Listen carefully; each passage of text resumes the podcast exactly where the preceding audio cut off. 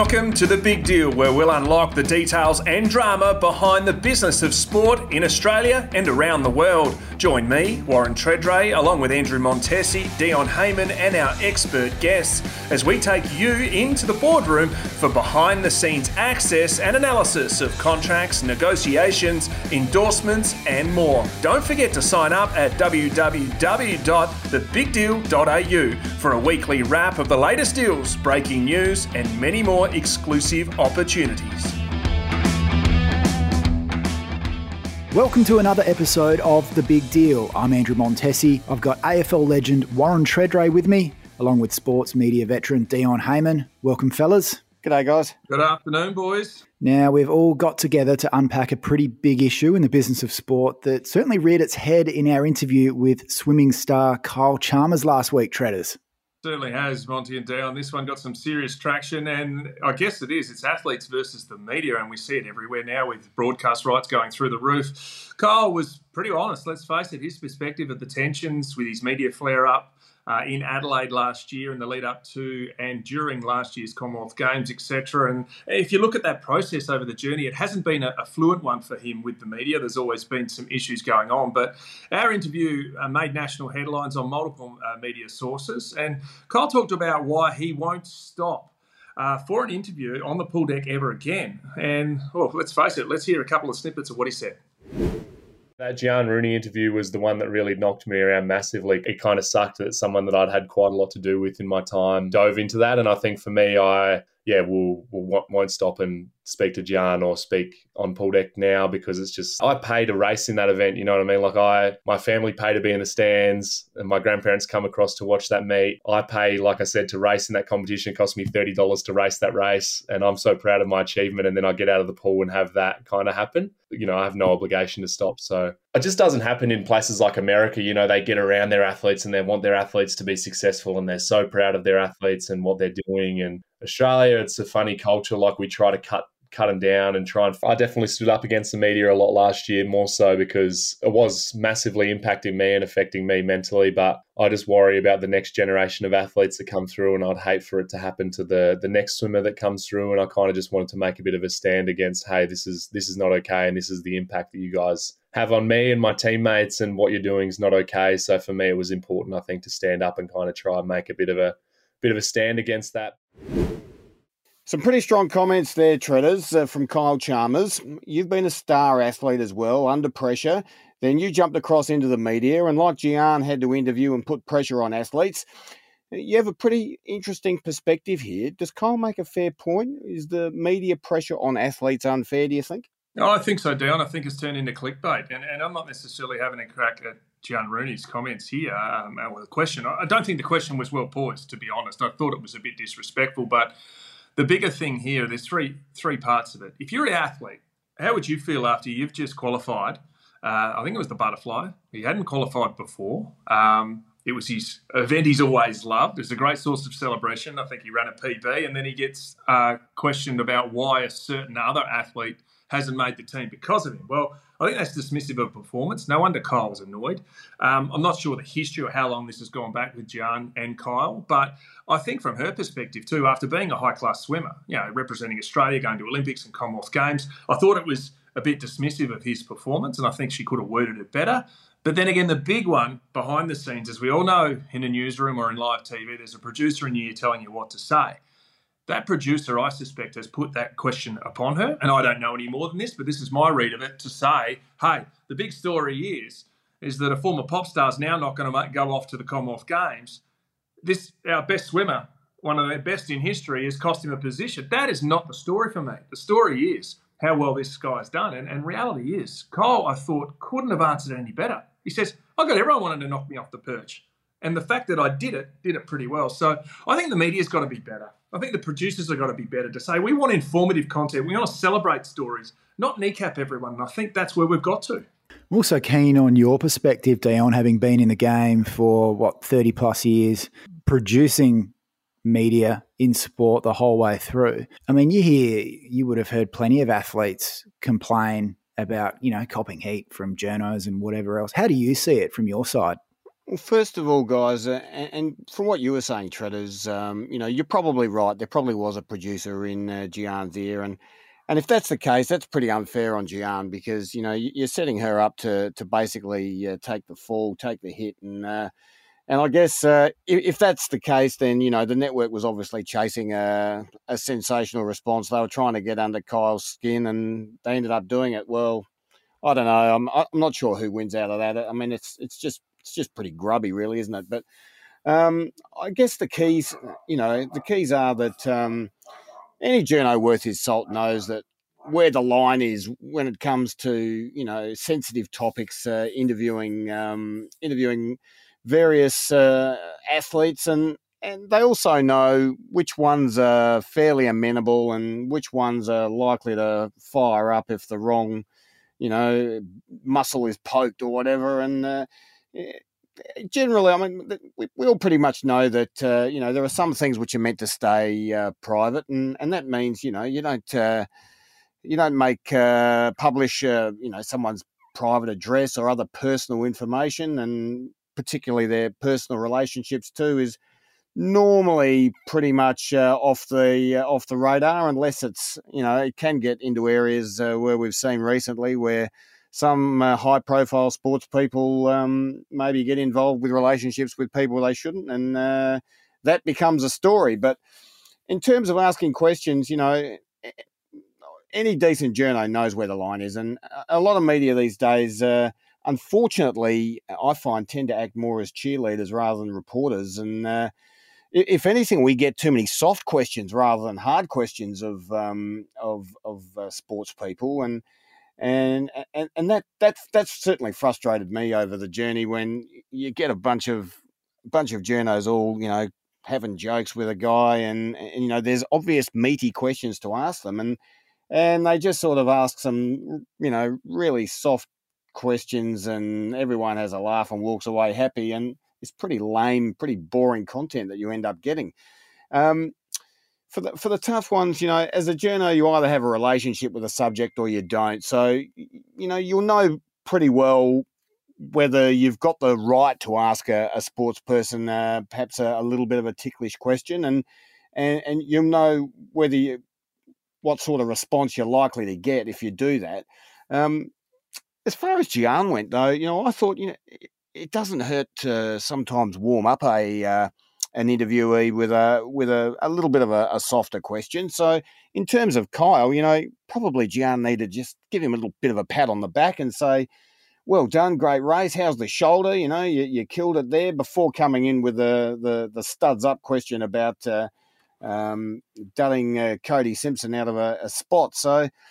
Um, you know, these are all just interviewing techniques. It's pretty basic stuff, to be honest. I mean, uh, even if you if you studied media or you didn't. I mean, it's basic sort of human interaction that you know you know how someone's going to respond if you punch them in the ribs or if you give them a you know a little bit of a pat on the back. You, you're gonna you're going to get the what you need by being a little bit more amenable to them and, and just treating them like a human being rather than a piece of meat. Yeah, as you say, respect is a perfect thing, Dion, isn't it? If you go in with a hockey stick to the shins, it doesn't normally come out well. But um, I would have loved to have seen the broadcaster, as you say, do it right. Go go and speak to Kyle, congratulate him, then follow with a question and go, mate, can you feel for Cody Simpson, who's missed out on his dream, albeit hasn't been quite good enough to get there. What's your advice to him? Then go send a camera to Cody or go and speak to his manager and say, hey, would he be willing to talk to us about what it means and how close he's got to and what he needs to get better from? That adds to your broadcast as opposed to seriously pissing off one of the, the people and the other one's probably dealing with their own losses too. And, and let's face it, Cody's not going to want to sit there and feel like if he got the spot secondary to Kyle, he wants to earn it in his own right. And as you say, it all just comes back to respect and being respectful because – athletes understand you're going to ask the best question. You know, you miss a, a, a footy goal out 20 in front, costs you the game. Well, you're going to have to cop it. You know, swimmer false starts or a runner false starts or someone doesn't perform. You know, someone cheats in drugs. You actually have to front up and answer the tough question. You get that. But when someone comes in trying to blow your legs off when you know you're going to up against it, of course you're going to get your back up. Yeah, and I think context is critical, particularly in sports media as well. Like you, you said it, you're on the pool deck the context of that interview is very different you're there, you're, you're talking about performance. If he's sitting there for a, a fluffy piece for new idea, he's got his pet dog on his lap and he's talking about his life. Okay, sure, we can tackle some of the the questions outside of the pool. So I do think that that context is key there as well. But for the listeners, I mean, Dion, this is probably another one for you. How what would you say actually attracts sports media attention? What like like what are the things that really um, get the journos licking their lips? Oh, look at, at the end of the day, sports not that dissimilar to news. I mean, it's it's all about headlines, I suppose. For a you know to dumb it down a bit, it's it's all about what's going to catch someone's attention, what's going to make it interesting, what's going to pe- get people to turn the telly on or listen to that radio broadcast or pick up the paper or look online and, and read a story. And and they're all the same sort of things in, in news as in sport. It's just a bit of a different genre. But in sport, you know, I mean, the things that uh, that we tend to like. I mean, we love winners or or champion players. So, you know, think you know back the likes of Michael Jordan back in the day or Novak Djokovic today. I mean, he keeps winning every year at Melbourne Park. Buddy Franklin, probably not so much a winner in terms of of uh, premierships. Uh, he's won a couple, but uh, as a champion player, you know, he's kicked over a thousand goals. Everything he does, he's he's, he's a great of the game. He'll, he'll, be in the Hall of Fame. Dusty Martin wins three Norm Smith medals every time he run, plays in the grand final. Richmond win and he wins the medal. I mean, he's a champion player. So we love winners or champion players. We love losers because you know, I mean, for every winner, there's got to be a loser. So. I mean, I immediately thought of, um, you know, Greg Chappell poor bloke when he had that shocking run of uh, ducks. It's over 40 years ago now, but there was a season, 81 2, I think it was. He, scored about six ducks in a row across three different, you know, um, one day and test matches. Poor bloke couldn't buy a run. And he became front page news everywhere he went. Um, the West Indies squared him up. Uh, someone who misses a penalty, for instance, and costs costs their team a you know a, a, big match or a championship, or they're out of a tournament. That's the kind of stuff to love. We love victims, uh, and that means um, you know people who are badly injured. Maybe you know it's always in footy. Sadly, we see so many ACL injuries, and um, and that's always uh, big news whenever that happens. But any injuries, it's and also um, victims in terms of, uh, for instance, say uh, Eddie Betts, maybe when he was um, uh, regularly subjected to that horrendous racial abuse. So he becomes a, a, a subject of interest. Um, any bizarre or unusual stories? Again, I think of Novak Djokovic uh, when he was deported last year. Um, or you know big transfers in footy like um, you know Tom Mitchell who's a Brownlow medalist and basically gets given away by Hawthorn um, and ends up at Collingwood, where he's going to be a chance to play in a premiership side. So that's a, an interesting story. Um, anyone who's outspoken or makes outrageous comments, I mean, Nick Kyrgios is always, uh, and he's a little bit surly too, isn't he? But Nick uh, uh, has always got uh, something uh, inflammatory to say, uh, particularly at post-match press conferences. Bad behaviour whenever a, a sportsman is guilty of that, and again, Nick's probably been guilty of that once or twice. Bernard Tomic comes to mind. Um, so, uh, you know, these are all the types of people that uh, and reasons that tend to attract the media's attention. But equally, the media has to remember that uh, you know there is a um, a duty of uh, uh respect, as you were saying before, Tredders. There's a duty of private uh, to look after the players' privacy, and as we were talking about, you know, addresses, phone numbers, you know, even that can extend to the cars they drive. Sometimes keep that off the off the pictures. You've got to journalists have a code of ethics, and and, and it is their uh, duty to um, respect uh, privacy. Um, and, and, the other ones, I mean, sometimes these things do get uh, swept under the carpet, though. In in particular uh, cases, and and and I'm, here I'm thinking of uh, sportsmen that break the law. Once you've broken the law, it's just about all bets are off, and you can expect to be hounded to the edge of the earth, uh, including your own property. Um, you know, whether it's fraud or whether it's big like that or, or, or, something a bit smaller like driving under the influence, there are so many things these days. You know, uh, sporting teams have uh, relationships with uh, uh all sorts of government agencies who tend to frown on those kinds of things. So, um, when that, whenever that happens, uh, uh, you tend to find sports people are in all sorts of trouble, and and and sadly, you know, there are tragedies too, and and uh, we, we, tend to get drawn to um, you know whenever sports people are dealing with personal tragedies they tend to make news as well uh, sadly for, for all the wrong reasons but but they're the kind of things that that um, that tend to tend to make uh, the the sports media in particular pretty hungry. I reckon, guys. It's funny too. You mentioned two names. I just wrote them down: Buddy Franklin and Dustin Martin. If you're an AFL fan, um, I think when they retire, it's going to be a tragedy that we don't actually know the people. You know what I mean? Like, because of they don't like media, the way sometimes they're chased because they're high profile, they're a little bit elusive, it makes them. Uh, it was more fresh meat for a wild kill for the media, if you know what I mean. They want to find out about these guys, they, they don't get much out of them. Um, the fact that they haven't been able to really open up, like we know a Dangerfield or a or we think we do. We know a Robbie Gray, Travis Boak. We know a, you know, Paddy Cripps in the Brownlow speech last year was absolutely brilliant. But we don't know these two, and we don't know these two because they just don't trust, and they're not going to open up. Um, and, and, understandable too, because um, Martin, how his dad was treated before he passed away, and you know, kicked out of the country for various reasons. No one could really say, but it was um, nefarious, supposedly activity or whatever, and gets stuck in New Zealand, and then COVID hits. He can't see his dad. His dad passes away. No, no wonder he loses trust with the whole political slash media um, that it is at the moment. So um, I think that's a dead set shame. You can go no close, uh, far away, boys, than um, I think media pushing across the boundary of sport and politics. And then we talk, spoke about Pat Cummins. Um, what probably about a month ago about him saying, "Oh well, you know, we shouldn't uh, do this, this, and this," and Origin Energy or what is the major sponsor should be more green, or I think what that was at the time. I, I can't remember the exact quote, but here we are. Victoria Azarenka at the Australian Open gets questioned about the uh, the war in Russia, and I, I thought she answered it unbelievably well, effectively saying, "No matter what I say, I won't win because I don't know all the info. I'm only going from my own info." Um, and either way, it's going to be clickbait, and you're going to use me as an example. I thought she was absolutely superb in that. And the facts of the matter are, unless you're going to get involved in a topic, you'd want to know that you're pretty well researched in a topic first, because uh, it will be slanted no matter what an editor wants and whatever that headline needs to read. And unfortunately, that's the world we're living in at the moment. Yeah, and, and I think that's where it gets really unfair on athletes, where they're expected to have an opinion on the latest whatever it is you know, politics or, or otherwise, just because they have profile. And I think, I think there are certain expectations that we can have of people who are in the spotlight. Like it, it is, you know, there is a, a point where it is part of your job.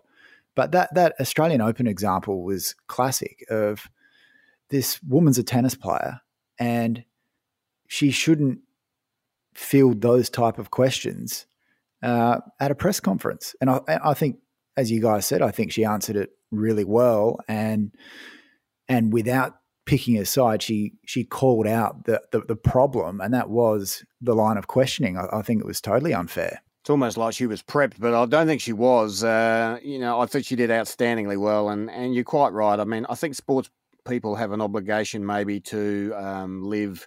Um, within uh, some sort of a moral compass, shall we say? Um, but but when you throw questions like wars in Russia and and uh, and, and, and other topics like that, just because you're a tennis player doesn't make you a, an expert on uh, what's going on in uh, you know military capers on the other side of the world. So yeah, really nice. I'm really glad. It was a real pleasure to see her answer that uh, with such um, in such a dismissive way that it deserved. I thought. Yeah, and also too, like bear a thought for the the, the certain countries, Russian tennis players playing at Melbourne Park under the Australian Open who can't even play under their own flag. They're not the ones at war. You know what I mean? They're just playing tennis.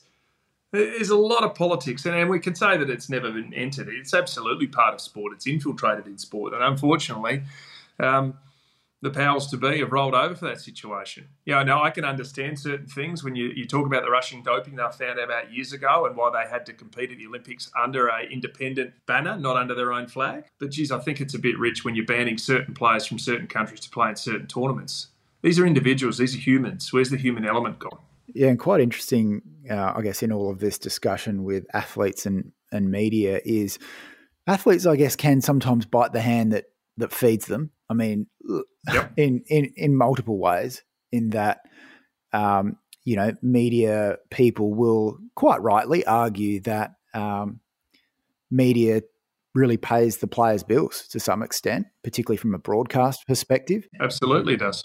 And then and then there's the other side where a lot of these athletes, many of them who were quite surly with the media, go and transition into a career in the media when they're finished playing sport. It's just bizarre.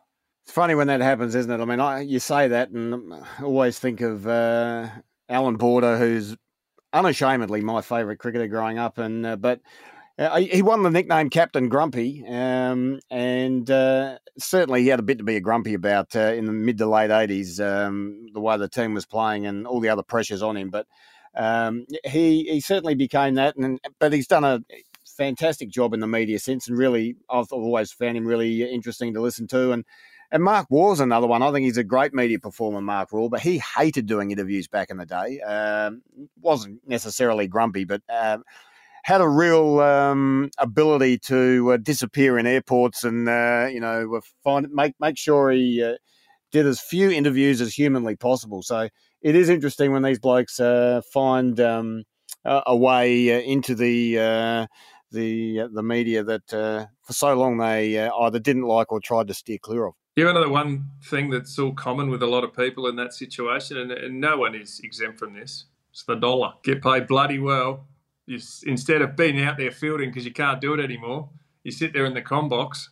It's uh, it's a pretty cushy living considering some of the money those blokes would be earning. Well, it is, and they do it because they love the sport too, and it's a great way to stay involved, isn't it? Absolutely. Yeah, it is, and and also I think um, you know it is a, a, bigger pic, bigger picture issue, but career transition is very hard for athletes. It's like it's pretty hard for a bloke who's played 300 AFL games to just go and step over into a corporate role. So, media is is always going to be attractive.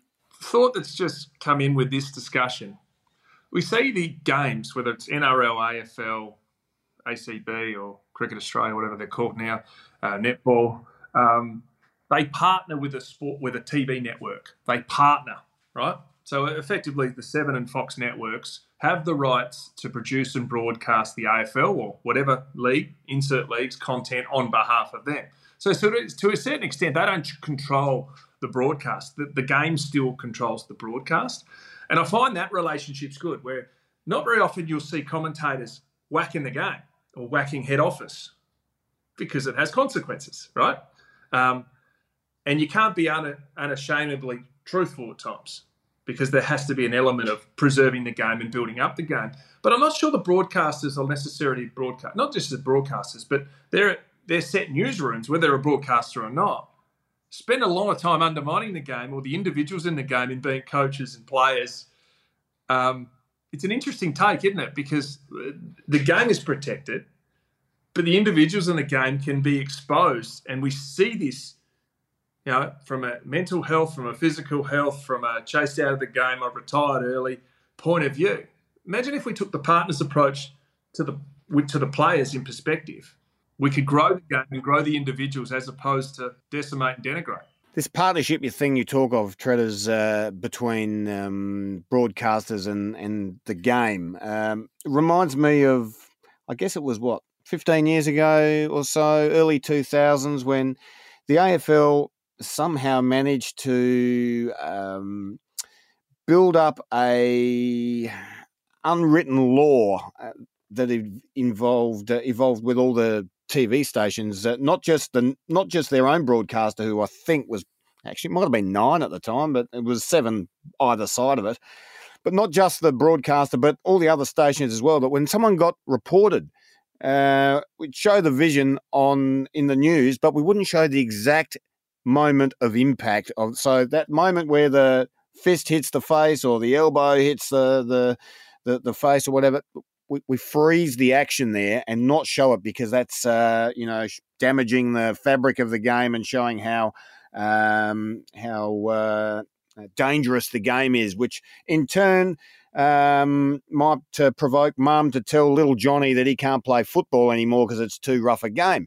That was the whole theory behind it, and the AFL got away with this for years, four or five years, and then all of a sudden, enough enough people in in the news industry said, "Now enough's enough. We're just uh, we're going to show it." A couple of people went rogue and just said, "Well, we're showing it." And then once that happened, the floodgates opened a bit, and everyone's just decided, "Well, yeah, let's do it." And you know, I mean, the AFL was originally threatening, "Well, if you're going to show this vision and not freeze it at the point of contact, well, we're going to have to take away your rights, you, you, you to get into the game, like your, your um, media rights and stuff." It's like really, this is what it's incredible the amount of uh, sway that the AFL was trying to hold over the broadcasters. Yeah, and I think you you make a good point, Dion, and I think it I think it kind of connects to what you said right off the top in that you were kind of saying, well, you know, you think that media don't ask tough enough questions, and I and I do think that um, while we empathise with athletes, and I absolutely do, I think uh, leagues, clubs, and athletes are also very good at strong arming the media. Very good. And we, have been on both sides. We've seen it happen, particularly clubs and individuals that have a lot of influence. There, there are unwritten rules and laws in place where you know that if you upset certain people in the industry, you'll pay. Uh, am I right in saying that? Yeah, I've just put something on the screen, boys. It's a good book to read if you want to read it. It's called Power, Politics, and the AFL. It's called The Boys Club by Mickey Warner. Well, asked Mick about that. He was head uh, attack journo for the uh, Herald Sun. He backed the AFL players in the uh, Essendon supplement saga, and all of a sudden now he's not writing AFL anymore. He's writing general news. So it's uh, it's riveting that the power that sporting clubs have. Understandably, as we said before, it's their product, but they want it to reflect the positivity with everyone. But um, there are some people, you know, Grant Thomas has spoken significantly over this journey, the former St Kilda coach and player. Um, yeah, he was on, uh, I think at the time, Ch- Channel 9's not, uh, Footy Classified and then the SEN at the time. And all of a sudden his work uh, ceased because he had a fallout with the uh, head honcho, Andrew Demetriou, at the time. So uh, it works both ways. And as you say, there is a, a power, a power balance. But also, too, I've seen a situation – uh, where AFL CEOs have sort of a certain CEO at a certain club was you know strong arming a, a, lot of young journos and pressure, and all of a sudden that person got marched soon after because people power comes through. So uh, I think it's part and parcel of the industry. Do I like it? No. Would I love full transparency? Yeah would I think if everyone could live on the same page and be all open and honest, that'd be perfect. But geez, we've got some work to do if that's going to be the case. So we've talked a lot about the the challenges of this sports media dynamic. What needs to change, and what are some solutions, Tredders, that you see? I think what needs to change is the I get, as Dion touched on before, the late John McCarthy's death was a massive story in sport when he went away on a Port Adelaide footy trip. Uh, I think it was his first year at Port Adelaide at the end of 2013 Thirteen season, I think, by memory, and, and, passed away, which was tragic. That's going to be a big story. You, you then go through the Essendon supplement saga. That is going to be a massive story.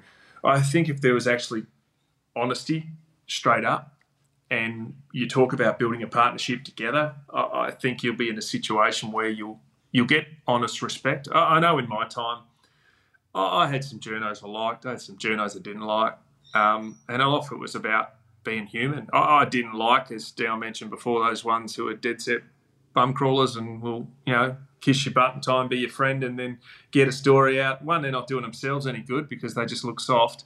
And the other side too is you don't get respect. I think the most important thing is honesty and respect. I clearly understand you don't want to be in a situation where you've got a coach, and we had a great coach in Mark Williams, a premiership coach, but if you tip that line of the media, don't worry, he wasn't happy because it is in his sanctum, and I get all that that's their job is to keep stuff quiet. But it's a journalist's job to find out good stuff. And in doing that, I think you get the ultimate respect from people um, if you do it in a uh, honest and open way um, and, and a respectful way. Because people understand, players understand in Melbourne, they're going to get doorstopped. They get out of the car, they've got a mic in their mouth. In Adelaide here, we had clubs uh, threaten Adelaide Footy Club. I think threaten young journos, don't you doing that, or we'll cut you out of press conferences. Well, they couldn't do that because you're you're involved in the broadcast. So I think there's been a lot of maturity over a lot of times, but I think going forward, the content needs to be about growing and pr- promoting and producing a great game, not looking for clickbait because sensationalism's getting worn out. You can only see it from people now. They're tuning out. They're tuning out of different forms of media because one, they want the truth, and two, they want the headline to match the content, which it's rarely happening at the moment. And I think that's why we've seen in, in various instances. You know, look at Twitter from a different perspective now. Elon Musk has taken over, and all of a sudden there's a lot more different stuff being um, alive on content. It's like, wow, where's this stuff been? You know, I think. Yeah, the censoring of bits and pieces. I, would love for freedom of speech and respect to come back, and it's all about, for me, it sounds a bit ridiculous, but it's it's more about sharing the love than it is about shooting the person. I think we've gone too far shooting people more so than sharing love. I think social media has been a problem too, hasn't it? I mean, because it's sort of led to um, I think it's it's come at the cost of of quality journalism, and this is not just in sport, but in general news as well, um, because it's all about how fast you can get it out, and it's a it's a race. It, it, it's it doesn't matter whether I'm right when I tell you a story, as long as I'm first. That's what most people are worried about, and and and that's been the what's driven, I think, a lot of the deterioration of of quality of of journalism.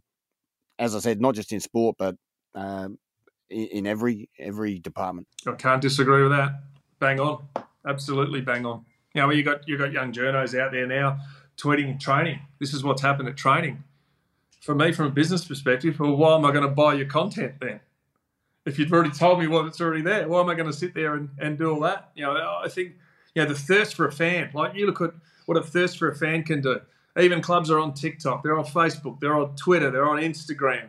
You know, they're putting out their own websites, their own newsletters. They've got their own database. Then there's 6 p.m. news. Um, then there's uh, uh, media's, you know, what is it, accredited media, the AFL. I think there's more, one and a half accredited media for every AFL player there is. They've all got Twitter accounts. You know, there's no thirst. There's going to be a thirst for quality.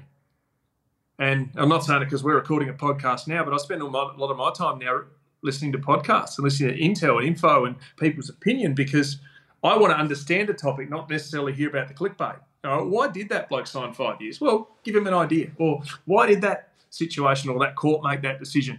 Oh, here's some bit more detail. Now, for me, it's gone from long form to super short form. I think we're going to a stage now it's going to more long form because people are just sick of the, the up and down emotional yo-yo of, oh, it's great, oh, it's crap again, oh, it's great, oh, it's crap again. You know, all around your football club. It's, it's too exhausting. I mean, maybe to bring it back full circle, you know, we, we, we started off talking about Kyle. Tredders, what would you say to a modern day athlete these days who who not only has mainstream media knocking on their door and all of those pressures, but then they've got social media in the mix, and they also have the ability to uh, get on the front foot like Kyle did if they want to. How should an athlete strategize and approach the media? Oh, I think it's about building relationships. The, the one piece of advice I, I think I would give Kyle if we spoke about it again was he said, I'm not going to do another poolside interview.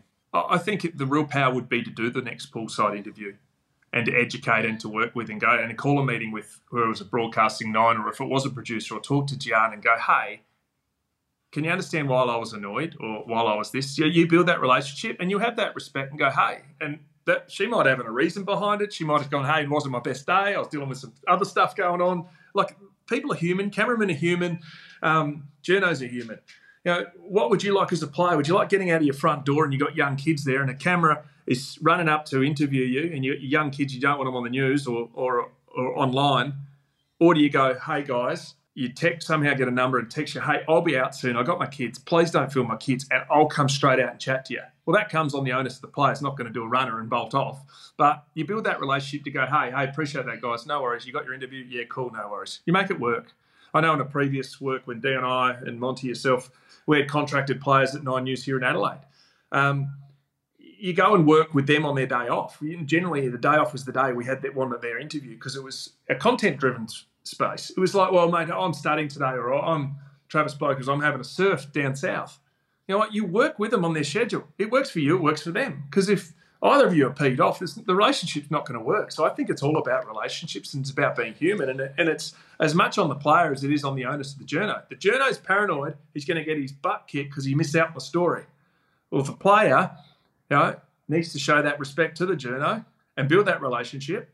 And then the journo in return don't screw over the player so you can all live in this happy world when it doesn't always work ideally. Sometimes you cop them and sometimes you've got to give a bit. You know what I mean? So I think that's the way forward. I think you've got to think bigger. And I touched on before with the AFL. I get it. The AFL wants to grow the game. I think they're going to understand they're a brand. I know that sounds real wanky, but you understand you're a, a brand. You're representing your personal sponsors, your club sponsors, your football club at all times. And how do you want to be perceived? Do you want to be perceived as a pain in the butt and a nightmare? Or do you want to be perceived as, oh, he's a genuine bloke. He answered the tough question. No, I really like him. There's something about him I like. Well, most people want to be liked. And I think if you do that, then I think you know, the, the game's your oyster if you handle it with respect. And it's no different to young fans. Don't leave the signing autograph session early. Stay to get the last one because that kid will grow up to potentially play in your club. Or what I've seen, I've signed young things and Now I'm in a situation where I'm seeing these guys play AFL footy. You're like, wow. Now you get reminded of, oh, really? Oh, yeah, I signed you a jumper. I was a port supporter. Oh, cool. Now he's playing St Kilda. You know what I mean? Like the world goes round. You don't forget those fans because I know what I was like. I was that little kid who was annoying everyone for the signatures now. And look at the real circle. My son wants to do that all the time now. Know, it's a wonderful thing, sport. And if you can stay involved in it and be respectful and build that relationship, the game's better for it. Yeah, I mean, um, maybe just to to finish, I am as we talk through all of this, you, you can't help but think that we're due for a bit of a shift in terms of how we approach sports media. I think media has changed so much through the advent of social media and technology and everything else. I, I don't think sports media has kept up, and we continue to do the same things just because we've always done them. And what was interesting, even if we think right back to our, our interview with John Kosner, you know, um, just thinking the same thing. Yeah, media guru in the States reflecting on the NBA's broadcast coverage. And he's like, this is average. This is what we were doing in the 90s, and we're still doing the same stuff. So I don't have all the answers, but I'm just flagging it. Might be another talking point for another episode. Oh, absolutely. And touch on it quickly. I watched the Big Bash the other night. There was Fox on, there was Seven on. I was watching Seven because I was in the bedroom getting ready for bed. I watched this. The Perth Scorchers were dominating as they have right? All of a sudden, the ball's hit for six. Then I check on social media, and, and Foxtel was getting hammered because, um, no, sorry, got out. It was got out. So seven called the player getting out. Foxtel called it was going for six. Unfortunately, Foxtel was calling from a Melbourne studio. Channel 7 was there. And that is the big challenge now facing media. A lot of broadcasters will be based out of Melbourne or Sydney, depending which sport you're following, and they'll be shooting via link and they can call off a screen and they'll only have a boundary rider there. And I think, whilst it's a lot cheaper, because a lot of these guys are probably getting business class, you know, fly from Melbourne, Sydney, Brisbane to Perth to cover a game, or Sydney, or whoever you are, the costs are exorbitant. And we know the rights that they're paying are exorbitant, so they've got to balance the books or lessen the damage, so to speak. But uh, in that simple example, the seven coverage is way better than the Fox coverage, simply because the commentator could see it live as opposed to relying on the cameraman. And I think that'd hurt your product. And you know, people are they going to pay for a subscription if you continue to do that and the product drops away? It's a once-off, I know, but it's sometimes that can be the difference between getting the viewers' eyeballs and their money. It's a good example. Well, thanks, boys. It's been uh, a, fascinating chat, actually, with uh, your unique perspectives um, on either side there with athletes and media and, and the world of sport. Uh, so, for our listeners, just remember there's a stack of great interviews that we've already got lined up. So, make sure you stick around and subscribe to the podcast and, and make sure you keep track of the latest sports deals, details, and drama by joining our community at www.thebigdeal.au. Before you go, don't forget to join our community by subscribing for free at www.thebigdeal.au and get a weekly email bringing together the hottest sports deals, breaking sports biz news as it happens, and much more. Join me at www.thebigdeal.au.